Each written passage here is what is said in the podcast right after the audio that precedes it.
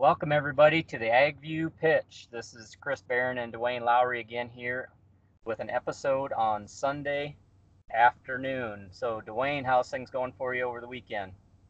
Good. Uh, happy Father's Day to you and uh, all the fathers out there today. Hope everybody's having a great day. That's right. We hope so.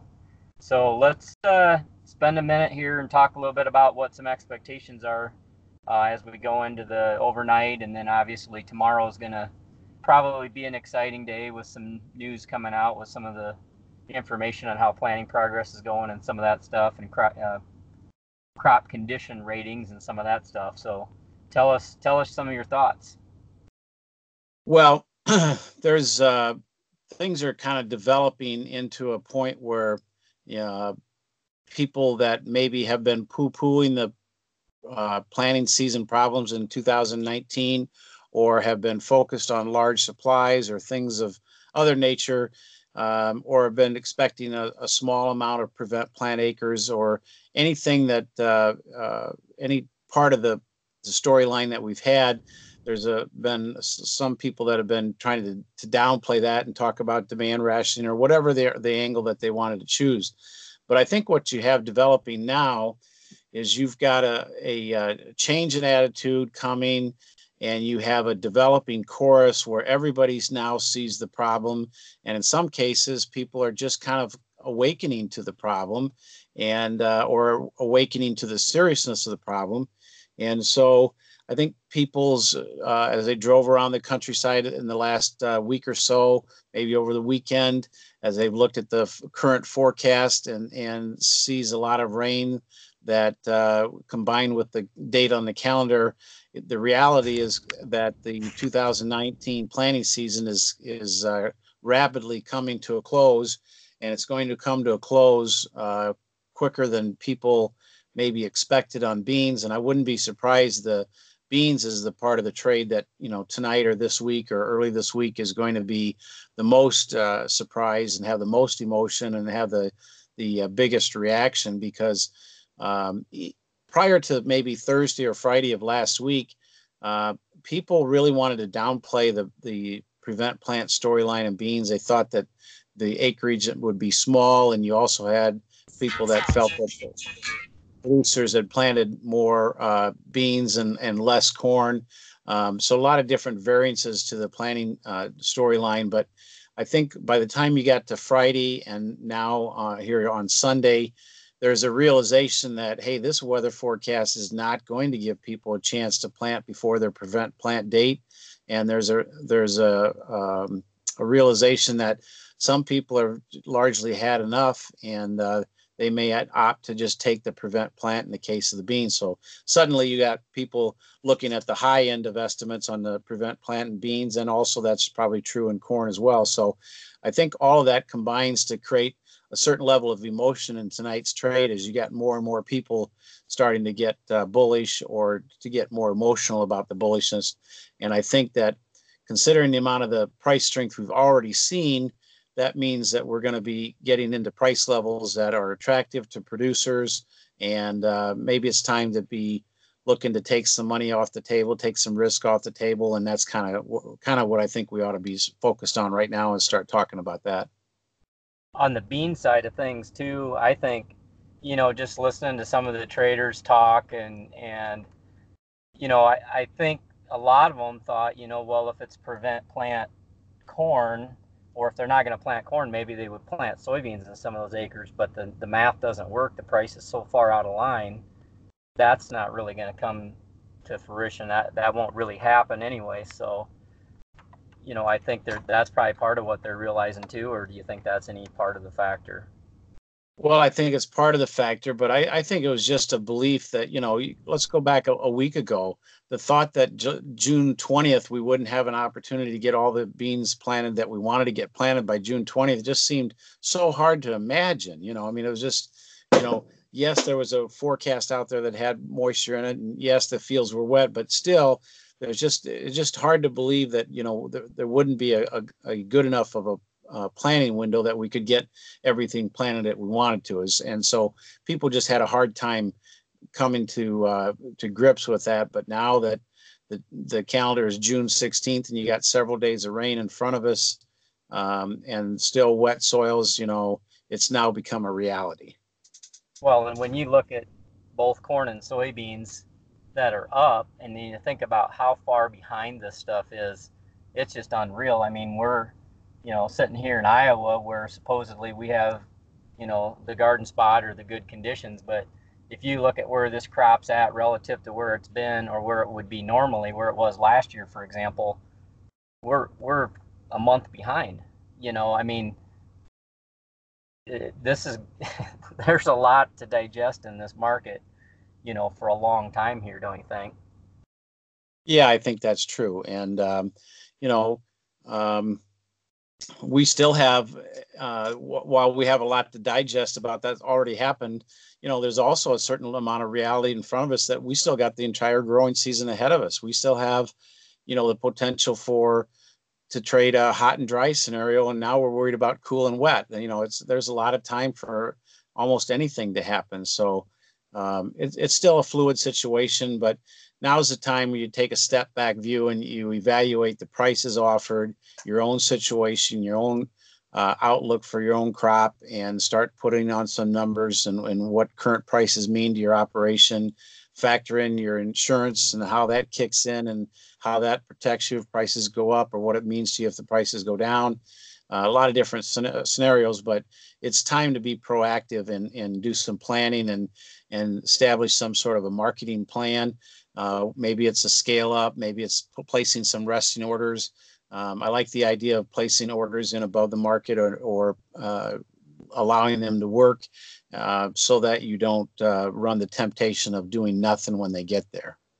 And don't take them off when they get within two cents of the price. Yeah, you know, a cancel if close order isn't a very productive order if you're trying to actually accomplish, you know, a profitable sale. Yeah, and get something done.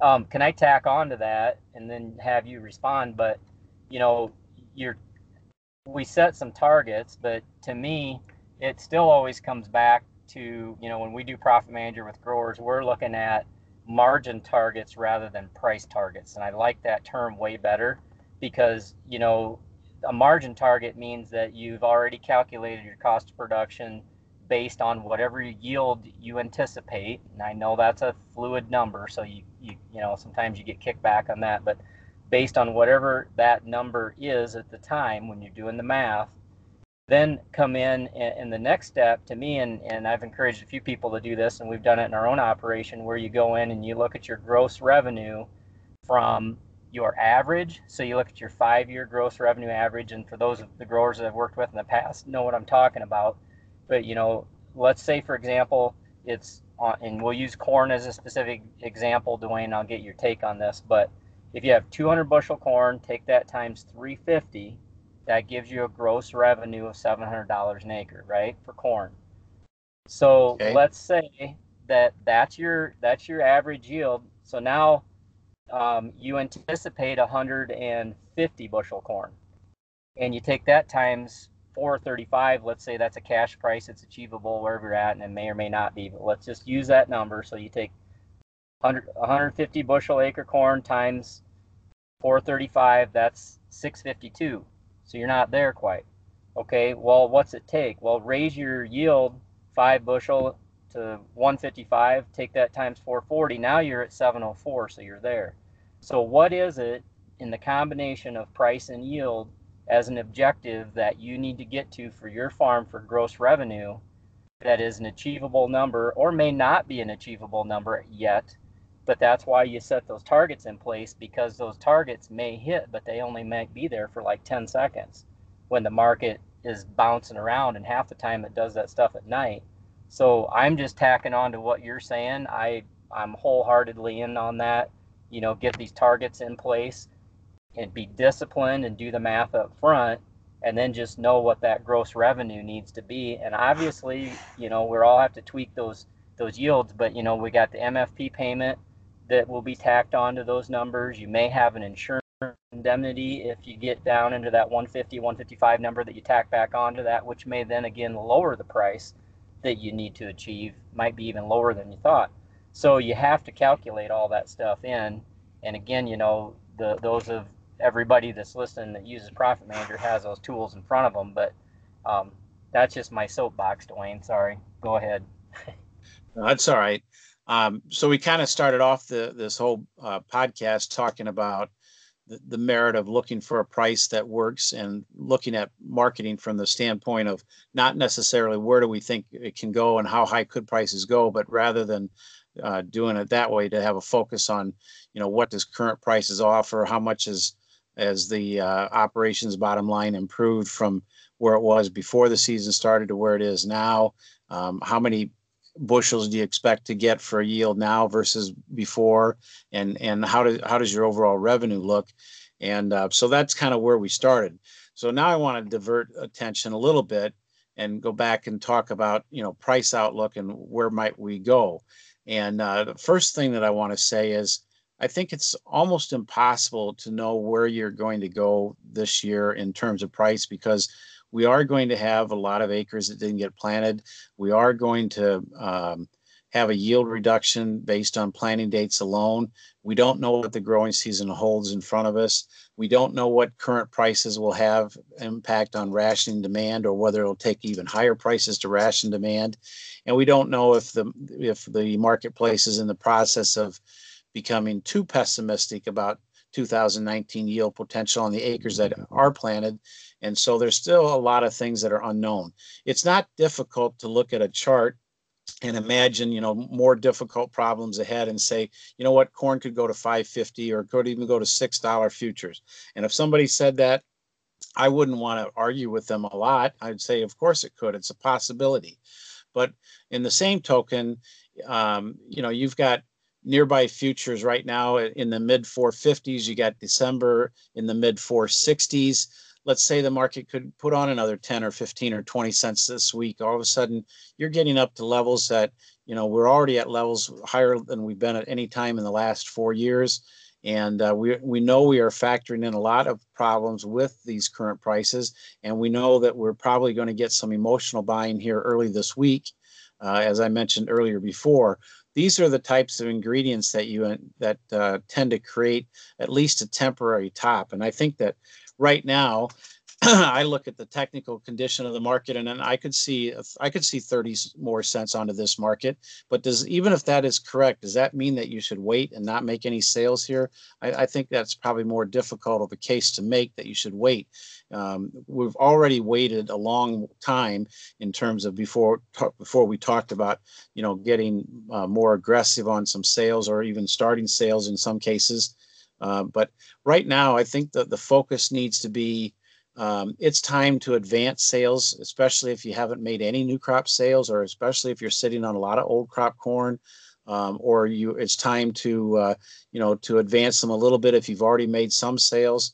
It's just time to to to have a different mindset and and try to avoid the trap of focusing on only how high things could go uh, and instead focus on your own operation and what those dollars means. And that that's kind of the purpose of tonight's podcast. I think tomorrow we're planning on doing another one. I think we'll probably do it after we see the uh, weekly crop progress and the crop conditions. The crop progress will give us an idea of what that prevent plant uh, figure might be. It'll also allow us an opportunity to take those numbers and extrapolate a, uh, S&D and and some carryout levels and and talk about demand rationing. And so we'll probably get into a little bit more detail on that tomorrow. Uh, but today, um, I just want to draw everybody's attention to the uh, your job right now is to focus on current prices and a reasonable near-term strength of what that might look like uh, if we get some strength tonight, tomorrow, get some emotional run up here, um, and it, I don't think it has to be a whole lot more additional strength that that warrants sales. So it's it's just a time to start looking at things and, and looking for opportunities. I'm not sure I'm real comfortable with uh, beans as terms of um, getting very aggressive with sales on beans. Current bean prices just aren't that attractive, and you've got uh, until you get into the the August timeframe and the weather, I think you got reasons to think that the market's not going to break a lot. You still got China uh, that we've already priced in that they're not doing going to do any business with us. The only place we could uh, see improvement there is is that they actually do purchase something or they they make a trade deal. So I'm less concerned about uh, what a producer does with the soybean uh, prices and soybean production. But in the case of corn, um, you know, this is getting to a point where we need to seriously consider some price protection uh, strategies. Agree 100%. Uh, I think that's all good comments, Duane. And, um, you know, that just kind of tags on to, to, you know, what you've been saying. I mean, we've, we've gone up, what, a buck in corn, you know, how high can we go, you know, and, and without rewarding this. And I know some growers have made some sales along the way and, and sometimes we all have a tendency to have a price increase resistance where the price goes up after you've made a sale and then you don't you think that was a bad deal and you and sometimes it causes you to get paralyzed. But i think i think your information is real good and i think uh, tomorrow afternoon we might try to get uh, grant Shemik, who is a broker that we work with as well. And uh, we'll get him to tangle with you a little bit duane and have a little conversation on you know what we've seen, you know, where we've been, where we're at, and and then from a strategic standpoint, maybe where where some of the growers can be going as we move forward, and we'll be a little smarter tomorrow, I imagine. Well, we always hope we're always smarter, a little smarter the next day. It doesn't always work out that way, but we that's always our goal. Uh, one other thing that comes to mind here. Um, uh, everything we've talked about has been kind of producer marketing but um, you know sometimes you listen to a, a, radio broadcast or, or you hear something on tv and and you feel like they, they're talking directly to you. Well right now I, I am hoping to connect with a few people that might fall into that category. I i am quite confident that there are people out there right now listening to this podcast that not only have old crop corn in the bin they have new crop that's not been priced and they probably have uh, paper ownership in futures and or options and uh, I want to specifically talk to those kind of people that have long, that are long and bullish in every possible category they could imagine, and uh, you can't hold all those positions till the bitter end. Otherwise, because you don't know when that end's going to come, and you might only get the bitter part of it rather than the better part of it. And so, uh, if you happen to be speculatively long the futures and or options market, and you might have all the reasons in the world to do that, and it's been very good to you, you've made some good money and got some profits in those positions, and you might also be long some old crop inventory, and maybe you haven't priced much at all of the new crop inventory this is the time after this type of a price move when everybody else starts to get on board and everybody starts to patch on the back and you sense that everybody's rooting on the same team this is the time where you got to take some profits off the table. You got to lock in those profits. You got to take some risk off the table. You got to lighten your positions. And maybe maybe you're still not comfortable about making new crop sales or maybe you don't want to part with your old crop bushels but uh, out of everything that you might have in that position that I described, there's got to be something that you can take off the table. And uh, I think in the current environment, since the farmer's been pretty close to what's going on out there in the, in the country, I think a lot of people have uh, done some speculative things, and and uh, now is the time to be looking to uh, re- reduce some of that risk exposure. Otherwise, the trap is that when you feel that everybody else is getting excited, all of a sudden you get excited, and, and then we stop thinking and we start th- uh, becoming emotional. So I kind of want to make a direct call out to people that might be in that position. Awesome, that's great, Duane. Really appreciate the comments. I think those are uh, going to be well received by a lot of people because I think I think you're speaking to the majority. So any last comments? And I think we'll wrap things up. All right. Was that, no, that was I don't, good last comment anyway? Yeah, no, no real comments, but uh, don't be surprised if there's some emotion tonight and tomorrow. Don't be surprised if that emotion manifests itself mostly in beans. Uh, but try to take a step back view and see the emotion and the any price strength that we have uh, early this week uh, from Friday's levels. See it as an opportunity to, to advance some sales, to take some profits off the table, try to avoid the trap of you yourself getting caught up in that emotion and becoming more emotional and recognize that there are uh, people now coming onto the bullish scene that only just have arrived. And this is the usually the time where you know it's time to give up a few seats at the table and let them have them if they really want them that badly. And it's time for you to take your profits. And if you have to step spend some time on the sidelines and not have a position there's nothing wrong with that Yep. Sounds good. That's great advice, Duane. Thanks a lot. Um, that should be it. Wrapping things up here now uh, for the Agview pitch for tonight, and we will catch you again tomorrow. Thanks a lot, Duane, and happy Father's Day to everybody.